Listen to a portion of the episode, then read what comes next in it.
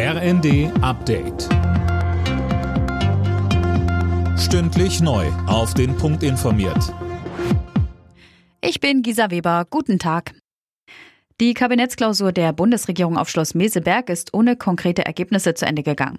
Weder beim Streitthema Verbrenner aus ab 2035 noch bei der Kindersicherung wurde etwas über Beschlüsse gesagt. Kanzler Scholz zeigte sich dennoch zufrieden. Ich kann Ihnen berichten, dass wir auch Fortschritte gemacht haben bei vielen Fragen, die wir im Alltagsgeschäft verhandeln. Und da sind auch ohnehin die Pläne so, dass wir jetzt in ganz kurzer Zeit versuchen, verschiedenste Vorhaben zum Abschluss zu bringen.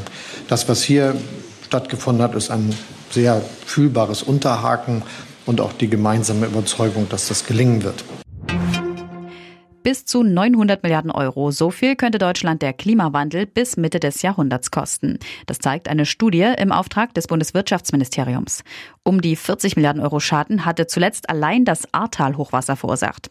Studienautor Thomas Korbun. Wir haben beim Ahrtal-Hochwasser ja vom Jahrhundert-Hochwasser gesprochen. Die dürfen wir in Zukunft bis zum Jahr 2050 annähernd jährlich erwarten.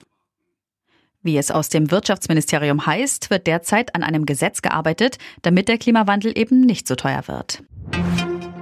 Der Bund will den Bau von Fahrradparkhäusern an Bahnhöfen und anderen ÖPNV-Haltestellen fördern.